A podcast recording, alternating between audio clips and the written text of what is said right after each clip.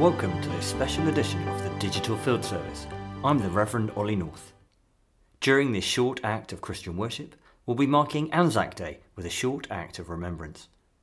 ANZAC stands for Australian and New Zealand Army Corps, an army formation during the First World War. Anzac Day marks the anniversary of the day when the Anzac landed at Gallipoli during the First World War on the 25th of April 1915 as part of the Gallipoli campaign. The campaign led to major casualties for Allied forces, and news of the landing at Gallipoli had a profound impact on Australians and New Zealanders back home. The 25th of April quickly became the day on which they remembered the sacrifice of those who had died serving their country in the pursuit of peace. Anzac Day remains one of the most important national occasions of both Australia and New Zealand. We are very grateful that we have been granted permission to include in our service today a short address by General Angus Campbell, the Australian Chief of the Defence Force. We begin with a prayer. Ever living God, we remember those whom you have gathered from the storm of war into the peace of your presence. May that same peace calm our fears, bring justice to all peoples, and establish harmony among the nations through Jesus Christ our Lord. Amen. We continue with the Anzac dedication. On the 25th of April, 105 years ago, the Australian and New Zealand Army Corps at Gallipoli made immortal the name of Anzac and established an imperishable tradition of selfless service, of devotion to duty, and of fighting for all that is best in human relationships. We who are gathered here today in this vigil remember with gratitude the men and women of Australia and New Zealand who have given and are still giving in their armed and supporting services all that is theirs to give, in order that the world may be a nobler place in which to live. And with them, we remember those left behind to bear the sorrow of their loss.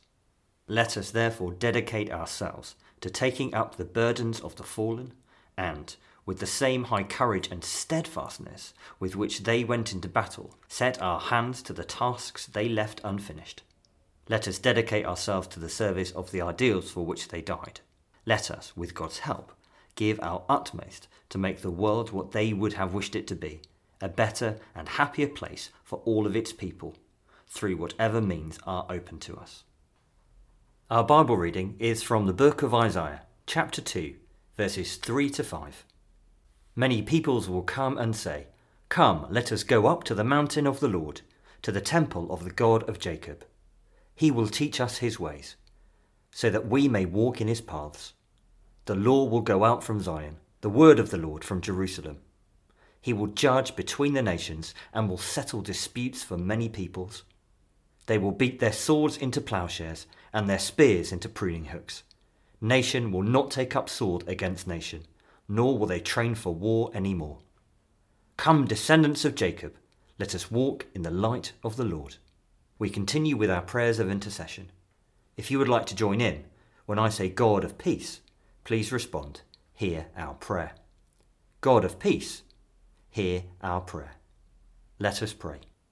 God of love and liberty, we bring our thanks today for the peace and security we enjoy. We remember those who in times of war faithfully served their country. We pray for their families and for ourselves whose freedom was won at such a cost. Make us a people zealous for peace and hasten that day when nation shall not lift up sword against nation, neither learn war any more. God of peace, hear our prayer. Lord God, help us this day to remember the sacrifice of the first Anzacs, Australian and New Zealander, and the generations of men, women, and children who have died in the cause of liberty and peace. Help us to remember those who still bear the physical and mental scars and disabilities of their service. Help us to remember the widows, girlfriends, parents, and orphans, and all those who waited in vain for the return of a loved one. Help us to remember the mateship, agony, courage, and compassion of war service, but save us from ever glorifying the horror and tragedy of war. God of peace, hear our prayer. Almighty God, we remember with thanksgiving those who made the supreme sacrifice for us in times of war. We pray that their offering of their lives may not have been in vain. May your grace enable us this day to dedicate ourselves to the cause of justice, freedom, and peace, and give us the wisdom and strength to build a better world. God of peace, hear our prayer. Let us pray with confidence as our Saviour has taught us. Our Father, who art in heaven, hallowed be thy name. Thy kingdom come, thy will be done, on earth as it is in heaven. Give us this day our daily bread, and forgive us our trespasses, as we forgive those who trespass against us. And lead us not into temptation, but deliver us from evil. For thine is the kingdom, the power, and the glory, for ever and ever. Amen. Every Anzac Day, we're invited to reflect on the hardship, heroism, and sacrifice it takes to keep our country safe and free. For over a hundred years, Australians of all backgrounds and beliefs have answered their nation's call to serve. Some of them have given their lives, others carry wounds, seen and unseen, yet remain resolute. On Anzac Day, as a nation, we thank them for their service. It's a day when we pause to reflect on lived values. One of the reasons we serve is for family. I'd like to speak about one Australian family, the Saunders, one of the millions of families affected by war. Chris Saunders was coaching a football team in Victoria when he answered the call. He enlisted as a machine gunner at the start of the First World War. He earned six bob a day, sending most of it home to support his family. Chris's brother, Reginald, also signed up, but was sadly killed in France in 1918. Chris had three children two sons, Reginald, named after the brother, and Henry, and an unnamed daughter who tragically died with her mother at birth. Chris was told to give up his two young sons for adoption, but he didn't. Instead, he and his extended family raised them in the same spirit he'd been taught to face adversity with courage and to serve. Both young Reg Saunders and Henry, who was also known as Harry, answered the call when their time came. Harry was working with his father when he enlisted. He was killed in action in New Guinea in 1942. His father, Chris, heard the news just days after he had received Harry's last letter. Young Reg was working as a timber cutter. He said he enlisted out of pride in those that went before him and love of his country. In 1941, Reg and his men were stranded in Greece. For 11 months, he lived rough and evaded capture with the help of local families. He made it back to Australia and continued to serve. 70 years later, Reg's daughter, Glenda Humes, went to Greece to thank the families that had kept her father alive. They sheltered and fed Reg, putting their own lives at risk.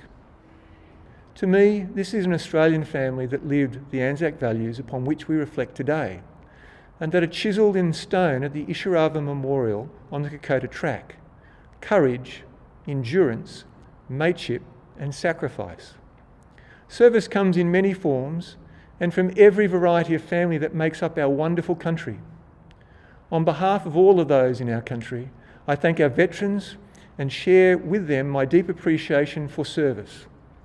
I thank the families who have made serving in the Australian Defence Force possible Australian families have proven time and again during the history of our young country that we can take the good and the bad with grace and courage.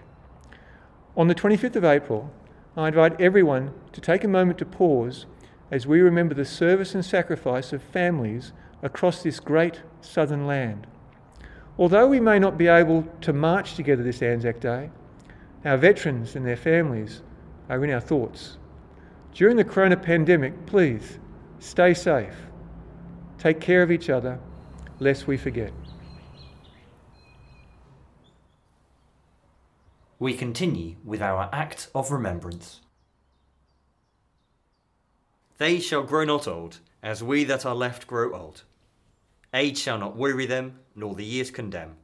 At the going down of the sun and in the morning, we will remember them. We will remember them.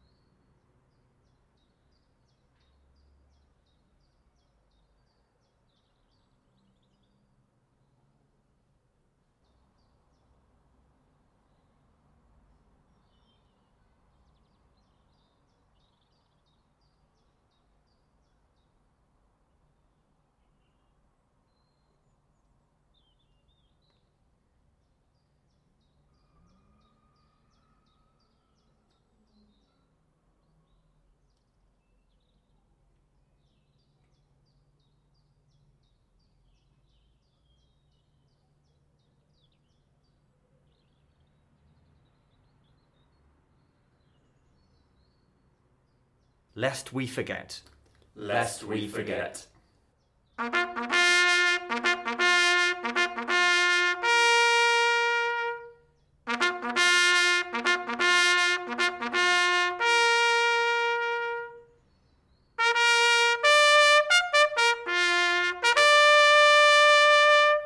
Before we conclude this special edition of the Digital Field Service, I'd like to thank General Angus Campbell for allowing us to use his address.